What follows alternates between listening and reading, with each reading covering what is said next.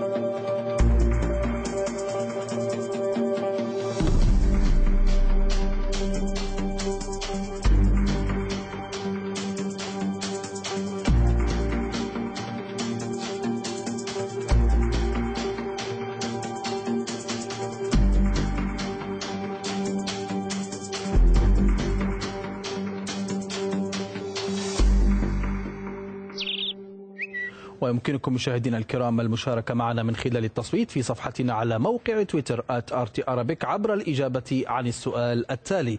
برأيك هل يخفي بيان ضباط القوات البحرية التركية انقلابا كما تقول حكومة أردوغان؟ بإمكانكم الاختيار بين نعم أو لا في الإجابة على هذا السؤال. كما يمكنكم أيضا المشاركة في التصويت من خلال موقعنا على شبكة الإنترنت arabic.rt.com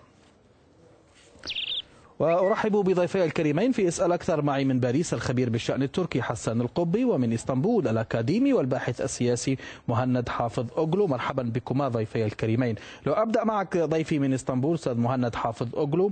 إلى أي مدى توافق على ما يقوله الجانب التركي على أنه هذا البيان يحمل سمات انقلابية مع أنه ناقش في حقيقة الأمر القناة المائية التي أو هذا المشروع الذي يعتزم إنشاؤه ليربط بين بحر مرمرة والبحر البحر الأسود وأيضا انتقد موضوع التعديلات الدستورية المقترحة. سعدتم مساء جميعا. يعني لا شك أن لدى آه، الأتراك حساسية عالية تجاه أي تصريح أو أي بيان يصدر من جهة عسكرية. هذه الحساسية آه، سواء كانت على المستوى الرسمي أو على المستوى الشعبي هي عالية.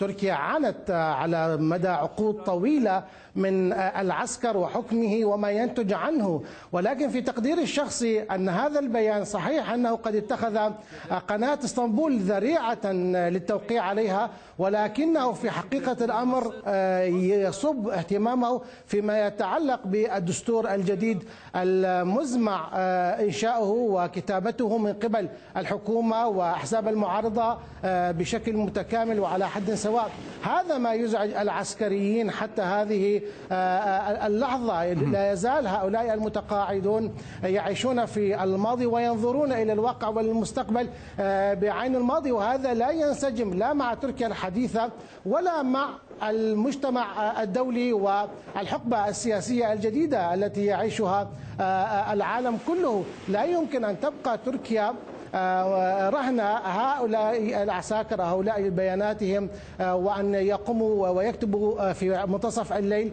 وكأنهم يريدون أن يرسلوا رسائل انقلابية. نعم هناك حساسية عالية ويجب لزاما على الحكومة التي تحترم نفسها أن تقف سدا منيعا تجاه هذه البيانات التي تصب بشكل مباشر على الداخل التركي سلبا وحتى على الجنود والعساكر الأتراك سلبا. لذلك كان لزاما أيضا على الحكومة التركية أن تقوم باعتقالهم واستدعائهم والتحقيق معهم. وإلا لن تكون هذه الحكومة تقوم بواجباتها على أحسن وجه. طيب ما رأيك في ذلك أستاذ حسن القبي؟ هي وكأنهم يلمحون إلى محاولة انقلابية كما قال الاستاذ محمد حافظ وهو ملخص مع الموقف التركي بشكل عام. هؤلاء الضابط هم متقاعدون ليسوا على رأس مهامهم. يعني عبروا عن رأيهم في قضية تركية معينة. هل يعتبر ذلك من باب التهديد والتلويح بالانقلاب؟ اولا تحية إليك أستاذ كمال من خلالك إلى كل فريق العامل بقناة روسيا اليوم. ضيفك الكريم وعموم المشاهدين. عندما نكتب بيان يعني ونصدره للرأي العام لعموم الرأي العام سواء في الداخل التركي ولا كل العالم الذي يتابع بانشغال كل الأحداث التي مرت في السنوات الأخيرة يعني في تركيا. عندما نكتب بيان بيان ونسوقه للعموم للعموم لا يمكن اعتبار ذلك لا هو محاولة انقلابية ولا دفع آه، لمحاولة انقلابية ولا إساءة إلى معنوية الجنود الأتراك كما تقول آه، وزارة الدفاع التركية ولا حتى ضرب للديمقراطية التركية لأن الديمقراطية لا تعيش إلا مع حرية التعبير.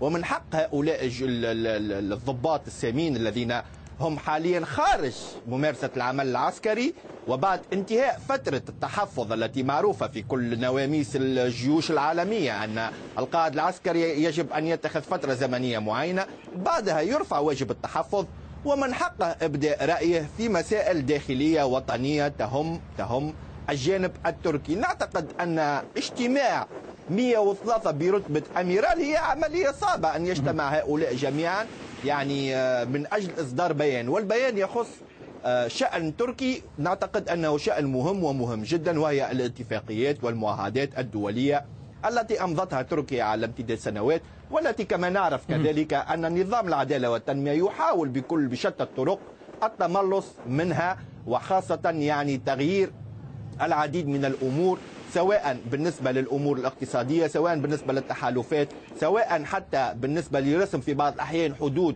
آه، بحرية وهمية. يعني تركيا تحاول اللعب عن الجغرافيا لأن الجميع يعرف أن اليوم على كل حال المسؤولين الأتراك اليوم بما فيهم الرئيس رجب طيب أردوغان أكدوا التزام بلادهم بهذه الاتفاقية. تقصد اتفاقية مونترو. يعني هناك التزام تركي واضح وقالوا ذلك نعم. اليوم بشكل نعم. واضح. لكن أستاذ مهند حافظ أوغلو إذا كان دولة مثل تركيا لديها مضائق البوسفور والدردنيل المضيق يعمل بشكل طبيعي مضيق طبيعي يعمل السفن تمر منذ 80 سنة منذ من بل منذ آلاف السنين من قبل توقيع الاتفاقية اتفاقية مونترو.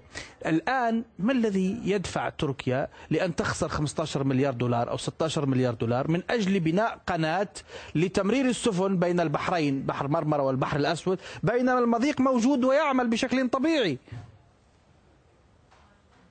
يعني ما المانع أن يكون هناك بدال المضيق آه، مضيقان آه، وما المانع أن تقوم تركيا والحكومة التركية بدفع هذه الأموال لجلب الأضعاف أضعافها مع المستقبل؟ لهذه القناة بالإضافة إلى آه، الأمور الفنية وأمور العبور هناك إرادات تجارية وهدف سياحي واضح على ضفتي القناة المزمع. شقها سوف تكون هناك الكثير من الأمور السياحية وعوامل الجذب السياحية والاستثمارات آه، آه، التي سوف تدخل إلى تركيا. لا ننسى أستاذ كمال أن على مدى طول هذه السنوات الطويلة آه، ومن خلال مضيق البوسفور لم تأخذ تركيا ولا دولارا واحدا لدخول وعبور هذه السفن. من حقها أن يكون لديها بدائل اقتصادية بدائل جيوسياسية. أما كلام ضيفك أن تركيا تلعب على الجغرافيا إذا كانت الجغرافيا في صف تركيا لماذا يحرم على تركيا أن تستفيد من جغرافيتها وأن تكون مدافعة عن جغرافيتها سواء في البر أو في البحر؟ سواء كانت تركيا طيب يعني هذا هو يعني آه، مثل ما يقال السياسة أكل عيش بالنهاية. يعني تركيا منزعجة من السفن التي تمر عبر مضيقي البوسفور والدردنيل ولا تدفع شيئا. تريد أن تخلق لهم قناة وتقول لهم ادفعوا. أليس هذا هو المختصر؟ أريد أن أبسطها دائما. لن لن يتوقف مضيق البوسفور ولا مضيق الدردنيل عن العمل. سوف يبقى هذا آه، آه، هذان المضيقان يعملان وبطاقتهما. ولكن التخفيف من الازدحام على مضيق البوسفور والذهاب نحو قناة اسطنبول سوف يجعل تركيا واردا آخرا اقتصاديا. لا عيب ولا غرو في أن تقوم طيب. تركيا بهذه الأفعال. بالعكس من الدولة أو الحكومة التي لا تقوم بالمتابعة وبالبحث عن مصادر لتحسين المستوى الاقتصادي للدولة وللفرد هذه الحكومة يجب أن تزال. لذلك الرئيس التركي كان واضحا صريحا اليوم بأن صناديق الاقتراحية ما سوف تحكم على هؤلاء الذين أصدروا البيان. هم يتسترون بقناة إسطنبول والأسباب أخرى. إذا ما أرادوا أن يناقشوا الأمر وقال وزير الخارجية هذا أن الأمور الفنية قد نوقشت مع الأحزاب السياسية وعرضت على البرلمان. هؤلاء عسكريون لماذا يقومون بإصدار بيان فني عن قناة إسطنبول لكن كما قلت لك في بداية الحوار نعم. القصد هو الدستور الجديد الذي كتبه العسكريون أنفسهم طيب. الأخير لتركيا طيب. عام 1982 ولا يزال موجودا حتى ابقى معي أستاذ مهند. ما رأيك في ذلك أستاذ حسن القبي الموضوع ليس قناة إسطنبول هذا تستر كما يقول الجانب التركي والهدف الأساسي هو الدستور واستهداف شخص أردوغان لأنه حتى الكلمة التي قالها الرئيس اليوم قال هذا آه، ليس الأمر لا علاقة له لا بالقناة ولا بالدستور هو استهداف شخصي. لا أنا أنا في اعتقادي ولا أعرف إن كان البيان الذي وصلنا إلى باريس مختلف عن البيان الذي هو في تركيا. يعني هم حذروا من خطورة المساس بالاتفاقيات الدولية. لم يناقشوا أي أي منحى تقني بيئي من ناقش المنحى التقني البيئي هو رئيس بلديه إسطنبول وليس الضباط. حتى نتفق يعني ونبعد عن المغالطات. على الأقل هذا هذا يعني ثابت. نعتقد أن البيان لا يهدد الرئيس التركي ولا يرمز حتى بطريقة ضمنية لمسألة التعديلات الدستورية التي سوف نصل إليها. نعتقد أن بالنسبة لهؤلاء الجنرالات يفهمون جيدا معنى الاتفاقات الدولية يعرفون تاريخيا تركيا ما هي الضغوطات التي مارست عليها في هذه الاتفاقيات. وحتى من الناحية الاقتصادية عندما يتحدث ضيفك لرفع رفع مدخولات تركيا نعرف أن تركيا تريد عن طريق قناة إسطنبول. فرض 5.5 دولار على كل طن مشحون في السفن. ولكن من الناحية الاقتصادية السفن الكبيرة المشحونة كثيرا. ربما قد تنتظر آه، في البحر المتوسط وفي بحر مرمرة قبل المرور من آه، من آه، مضيق إسطنبول دون أن تدفع هذه هذه الرسومات التي تريد أن تمررها في القناة الجديدة هذا ما يقوله العقل وما يقوله الاقتصاد الاقتصاد يعني وحتى التصرف يعني لاجيستيون كيف تتصرف في الموارد خاصة لهذه الشركات النقل البحرية طيب، الكبيرة. لكن أنا كذلك أن على كل حال أستاذ حسان بعد إذنك يعني هل فهمت أنت كيف ستهدد كيف سيهدد مشروع قناة إسطنبول المائية اتفاقية مونترو؟ كيف سيهددها؟ هل لك أن توضح هذه الفكرة؟ حقيقة حقيقة أنا لا أعتقد أن هناك أي تهديد. بالنسبة للشركات التي تريد أن تدفع فوائد زايدة سوف تمر من القناة الجديدة لربح الوقت. بالنسبة للشركات التي تبحث عن تخفيض ال تخفيض ال les coûts يعني المصاريف سوف تنتظر ربما في البحر إلى أن تفرغ القناة وسوف تمر من الطريق الاعتيادي لا أعرف هناك أي تهديد ولكن ولكن بالنسبة للاتفاقات الدولية هناك تغيير للجغرافيا يعتبر الجنود الأتراك أن ربما القناة الجديدة وتعرف البند 21 مثلا يعطي الحق لتركيا البند 21 يعطي الحق لتركيا أن تغلق آه، المضيقات. متى كانت في حالة حرب أو ربما تستشعر الخطر. ربما يلعب كذلك أردوغان على هذا البند ويغلق المضيقات. متى أريد ويجبر الجميع على المرور من الطريقة الجديدة. ربما هذه كذلك بعض الحيل التي قد يعني يتخذها النظام التركي. لذلك هم متشبثون بالاتفاقيات الجديدة حتى لا تدخل تركيا في صراعات. جديدة مع دول جديدة هي في غنى عنها طيب. بعد كل السنوات الأخيرة وكل ما عرفته تركيا من أحداث سواء على المستوى السياسي وخاصة خاصة الحالة الاقتصادية المتدنية التي وصلت إليها تركيا في ظل يعني آه، دولار ب 12 سنت من الليرة التركية. هذه مصاريف كبيرة طيب. سوف تدفع والكل لا يعرف بعد ستكون لها. آه، يعني مردودية مالية أو يعني دعني أسأل أستاذ مهند حافظ أوغلو يعني هل انسحاب تركيا من اتفاقية مونترو وارد في هذه الفترة؟ هل هذا الأمر مطروح للنقاش أصلا؟ أصلا الرئيس التركي قبل حوالي أقل من ساعة من الآن حسم الأمر وقال أن تركيا ملتزمة بهذه آه، الاتفاقية وبغيرها ولكن النظر فيها وفي غيرها سوف آه، يكون في المستقبل. أي بمعنى حسب المعطيات وحسب التغيرات السياسية هذا هذا, هذا هو السؤال. هنا بيت القصيد. النظر فيها مستقبلا. ماذا يقصد بذلك؟ بحسب المتغيرات الدولية والسياسية والاقتصادية أستاذ كمال يعني تركيا ملتزمة حتى هذه اللحظة بهذه الاتفاقية.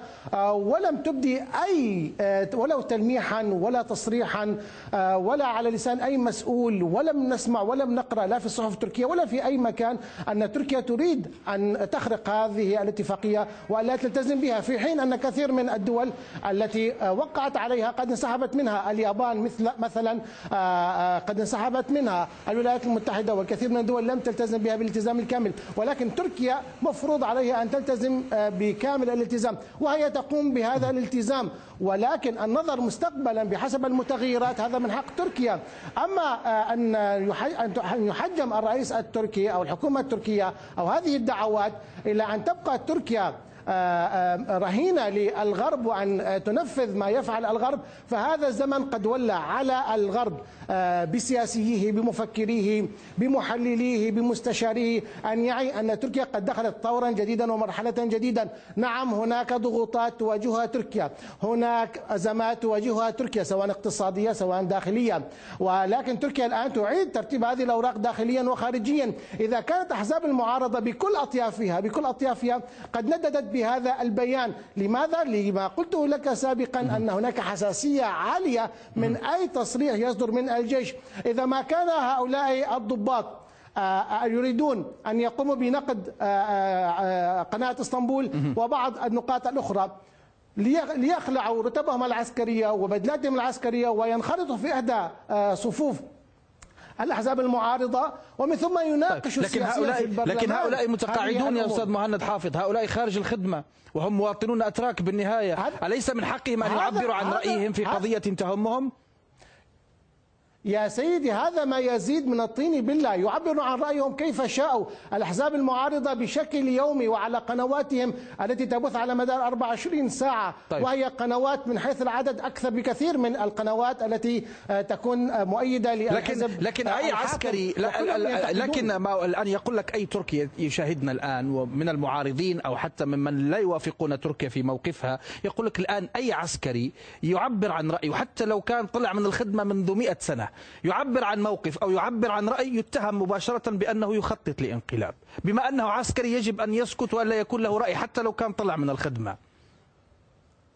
يا سيدي عندما يجتمع بيان من أكثر من مئة ضابط يجتمعون على بيان ويصدر في توقيت آه، ليلي. هذا يعيد للشعب وللحكومة شبح وهاجس آه، محاولات الانقلاب و2016 ليست نعم. ببعيدة عنا قلت لك تركيا عانت على المستوى الرسمي والمستوى الشعبي وتدفع حتى هذه اللحظة ثمن تلك الانقلابات ثمن تلك الخضوعات والقبول على مضض بكل ما هو مجحف بحقها لتسيير أمورها. ولكن هل سوف تبقى تركيا على هذا المنوال؟ طبعا لا. المتغيرات تتجدد والسياسة تتجدد ومن مصلحة طيب. الحكومة ومن مصلحة الشعب أن تقوم تلك الحكومة بما يجب أن تقوم به وإلا سوف يخلعها في صناديق الاقتراع. طيب ما هذا ما قاله أردوغان أستاذ حسن القبي قال الاعتداء على الديمقراطية في تركيا يأتي دائما بعد بيانات من هذا النوع وركز على بيانات منتصف الليل لأنه كان في حادثة سابقة من هذا النوع. حوادث. نعم. نعم. أنا فقط للتصحيح يعني آه، اتفاقية اتفاقية مونترو لم تكن حاضرة فيها لا إيطاليا لا الولايات المتحدة الأمريكية حتى ينسحبوا. هذا للتصحيح. بالنسبة للبيانات منتصف الليل والاعتداء على الديمقراطية كما قلت يعني عندما نسوق لديمقراطية الديمقراطية تباعا يكون معها حرية التعبير. ويؤلي الجنود في شأن وطني من شأن من حقهم أن آه، يخرجوا ليعبروا عن رأيهم. لا أعتقد أن مهمة الجيش التركي فقط الذهاب إلى ساحات القتال من أجل آه، رغبات رجب طيب أردوغان التوسعية وطموحه بعودة الإمبراطورية العثمانية ليذهبوا ليموتوا سواء في جبهات القتال على مع حزب العمال الكردستاني أو آه، في سوريا كما وقع في إدلب 50 ضابط مات في ذلك الوقت وكان غضب تركي كبير أو آه، مواجهات يعني F seize تركيا مع F seize يونانية في الشرق المتوسط. كذلك نعتقد أن من حق الجيش التركي لا يتدخل في السياسة لمن هم في العمل هذا معروف. ولكن هؤلاء يعني قيادات اكتسبوا من الخبرة الشيء الكثير بحكم أنهم قيادات عسكرية متقاعدة. كان يمكن لرجب طيب أردوغان حتى الاستماع إلى رأيهم. يعني استماع إلى الرأي المخالف لا يضر في شيء. ولكن نعتقد أن في الداخل التركي هناك أزمة حقيقية. بعد ما وقع في 1960 1982 آه الانقلابات العسكرية الدساتير التي كتبتها الجيوش في ذلك الوقت النظام البرلماني الذي يضمن الديمقراطية واليوم سوف نصل إلى مسألة تغيير النظام البرلماني اللي هو ضامن الديمقراطية التركية نعتقد أن هناك أزمة حقيقية في الداخل التركي وهناك حساسية مفرطة من كلمة الجيش. لا أعرف ضيفك يسميهم العسكر أنا دائما أسميهم الجيش. يعني بمنحى إيديولوجي ممكن أخواني يسميهم العسكر أنا أسميهم الجيش. لذلك هذه الجيوش مهمتها حماية البلدان وكذلك من مهمتها كذلك بعض الخبرات المكتسبة أعطاء آرائها خاصة في مسألة الأزمات. ولا يمكن لأحد أن ينكر أن تركيا اليوم تعيش أزمة على أكثر من صعيد سياسي اقتصادي طيب. اجتماعي. يعني على كل الأصعدة تركيا تعيش أزمات متتالية.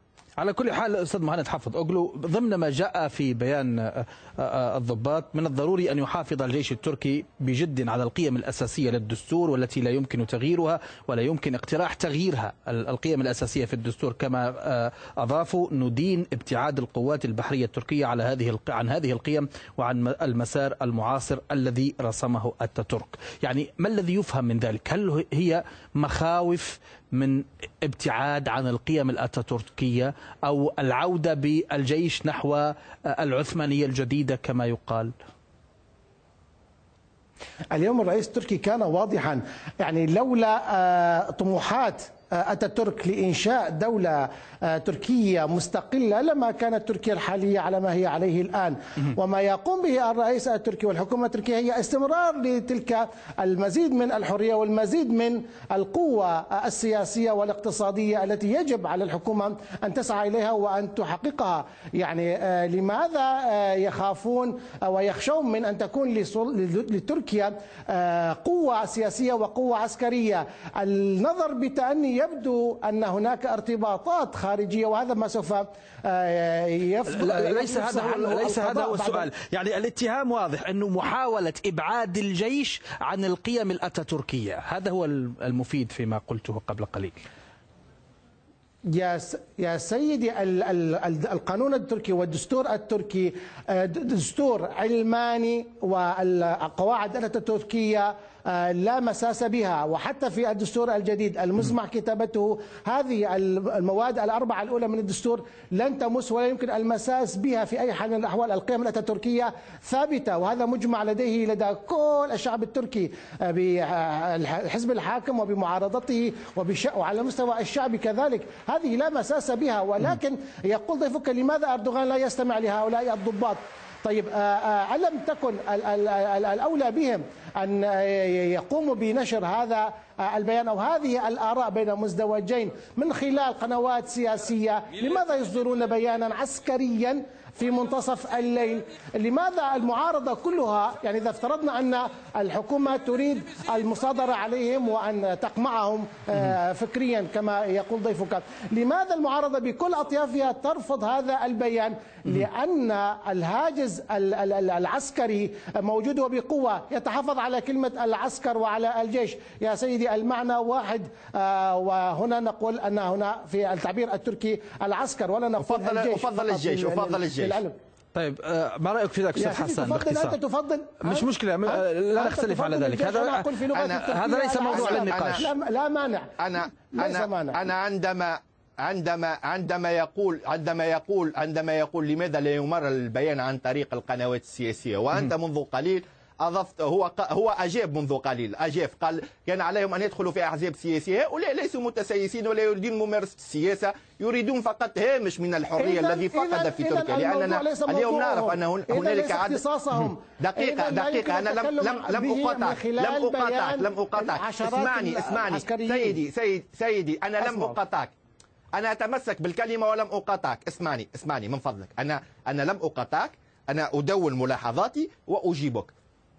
اليوم اليوم بالنسبة لهؤلاء الضباط أخرجوا بيان في الرأي العام في الرأي العام الوطني. هم ليسوا معنيين ربما بكل العملية السياسية. نتفهم أن كل الأحزاب معارضة للبيان لأن لو حصل انقلاب ونجح كما حصل في 2016 سوف يمحي كل العملية السياسية وكل الأحزاب الديمقراطية ربما هذه الأحزاب التي في تركيا يعني سوف تمحى. ولكن ولكن من حقهم نعتقد أنه من حقهم عندما يسوق الداخل التركي لديمقراطية تركية لا يمكن تسويق لديمقراطية بدون حرية تعبير. نعرف أن النظام التركي بعد 2016 اعتقل الجنود وأهان الجيش التركي. هذا شاهده كل العالم طريقة الإهانة للجيش التركي. اعتقل ضباط اعتقل معلمين اساتذه جامعيين صدر الكتب اعتقل قضاة. يعني أكبر وقعت عملية ذا بيرج يعني عملية تصفية سياسية في الداخل التركي. هذا شهده كل العالم. هذا شهده كل العالم. اليوم اعتقالات جديده من أجل بيان لم يرمز بطريقة مباشرة أو غير مباشرة.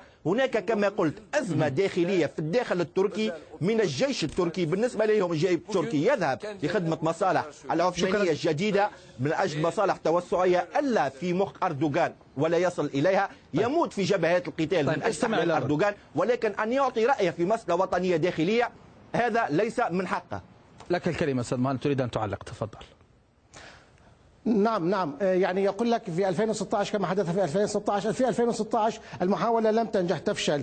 آه ثانيا يقول لك أن الجيش التركي قد أهين على مرأى ومسمع العالم. من قام بمحاولة الانقلاب هؤلاء ليسوا جيش هؤلاء خونة. وتجب إهانتهم وتجب محاكمتهم وفق القانون. وإلا كيف يكون هذا الجيش الذي كان من المفترض أن يحمي البلاد والعباد من آه، الأخطار الخارجية؟ يقوم هو بالانقلاب على الديمقراطية وبقلب موازين الحكم وبالسيطرة على الجسور الرئيسية وعلى الإذاعة والتلفزيون التركي آه، آه، انقلاب مكتمر الأركان. ولكن الوعي الوعي الشعبي والوعي الرسمي كان بالمرصاد ووقف صدا منيعا في وجه هؤلاء الخونة. هؤلاء ليسوا عسكريين ليسوا من الجيش. كما تحب أن تسميهم أنت. هؤلاء خونة والخونة لقوا مصيرهم والقضاء. قد قال كلمتهم فيهم. وفي هؤلاء المئة وثلاثة الضباط. أيضا اليوم القضاء هو من سوف يفصل في أمرهم وسوف يحكمه وفق القانون التركي. وهذا الأمر أمر وشأن داخلي تركي لأن القانون التركي يفترض ويجب على الحكومة التركية أن تلتزم به وأن تقوم بالدفاع عن كل من يحاول خيانة هذا البلد. وهذا ما تعرض له هؤلاء الضباط العسكريون لكن لكن أنا عندي سؤال. هذا واضح. طيب لكن ما قالته الدفاع التركية؟ قالت مثل هذه الرسالة لن. إصدارها لن يؤدي إلا إلى الإضرار بالديمقراطية والتأثير سلبا على الروح المعنوية لأفراد القوات المسلحة التركية. هل لك أن تفسر لنا كيف ذلك؟ كيف يضر هذا البيان بالديمقراطية التركية؟ كيف يضر هذا البيان بمعنويات الجيش؟ لأن تركيا دولة مدنية تؤمن بالتخصص تؤمن أن هناك أحزاب سياسية مهمتها مناقشة الأمور السياسية. هناك أحزاب معارضة مهمتها أن تناقش وأن تعلق وأن آه، آه، تناقش الحكومة التركية في الكثير من القضايا. ولكن أن يكون هناك العسكر الذين هم خارج الخدمة ويأتوا بمناقشة أمور مستقبلية حيوية سياسية اقتصادية لتركيا هذا ما آه، ما قصدته وزارة الدفاع التركية نعم. بأنه تعدي على الديمقراطية. تركيا دولة مدنية. هل شكرا. تقبل دولة مدنية ديمقراطية في العالم إلا أن تكون السلطات موزعة وفق القانون؟ كلمة أخيرة أستاذ حسن القبي وينتهي البرنامج. تفضل. لا. يعني تركيا الديمقراطية المدنية نعتقد أن الجنود نزعوا بدلتهم العسكرية أصبحوا مدنيين. لا نعتقد أنهم يضرون بمعنويات الجيش التركي. ما يضر بمعنويات الجيش التركي؟ ما شاهدناه من عمليات عنف وإهانة لأفراد الجيش التركي. هذا يضر. العنف يولد العنف. ما وقع في 2016 كذلك الجيش التركي لن ينسى العدالة والتنمية. وتركيا مفتوحة لأكثر من سيناريو وسوف تبقى بهذه العقلية في عدم استقرار سياسي اقتصادي وحتى عسكري في قدم الأيام. شكرا إلى نتيجة التصويت. في نتيجة التصويت مشاهدينا الكرام برأيك هل يخفي بيان ضباط القوات البحرية التركية انقلابا كما تقول حكومة أردوغان الذين أجابوا بنعم 38% الذين أجابوا بلا 62% التصويت متواصل في موقعنا على شبكة الإنترنت arabic.rt.com بإمكانكم أنتم أيضا المشاركة معنا. في الختام أشكر ضيفي الكريمين من باريس الخبير بالشأن التركي حسان القبي ومن اسطنبول الكاتب والمحلل السياسي يوسف كاتب أوغلو. شكرا جزيلا لكما. وهذا كمال عمان يحييكم من موسكو. السلام عليكم.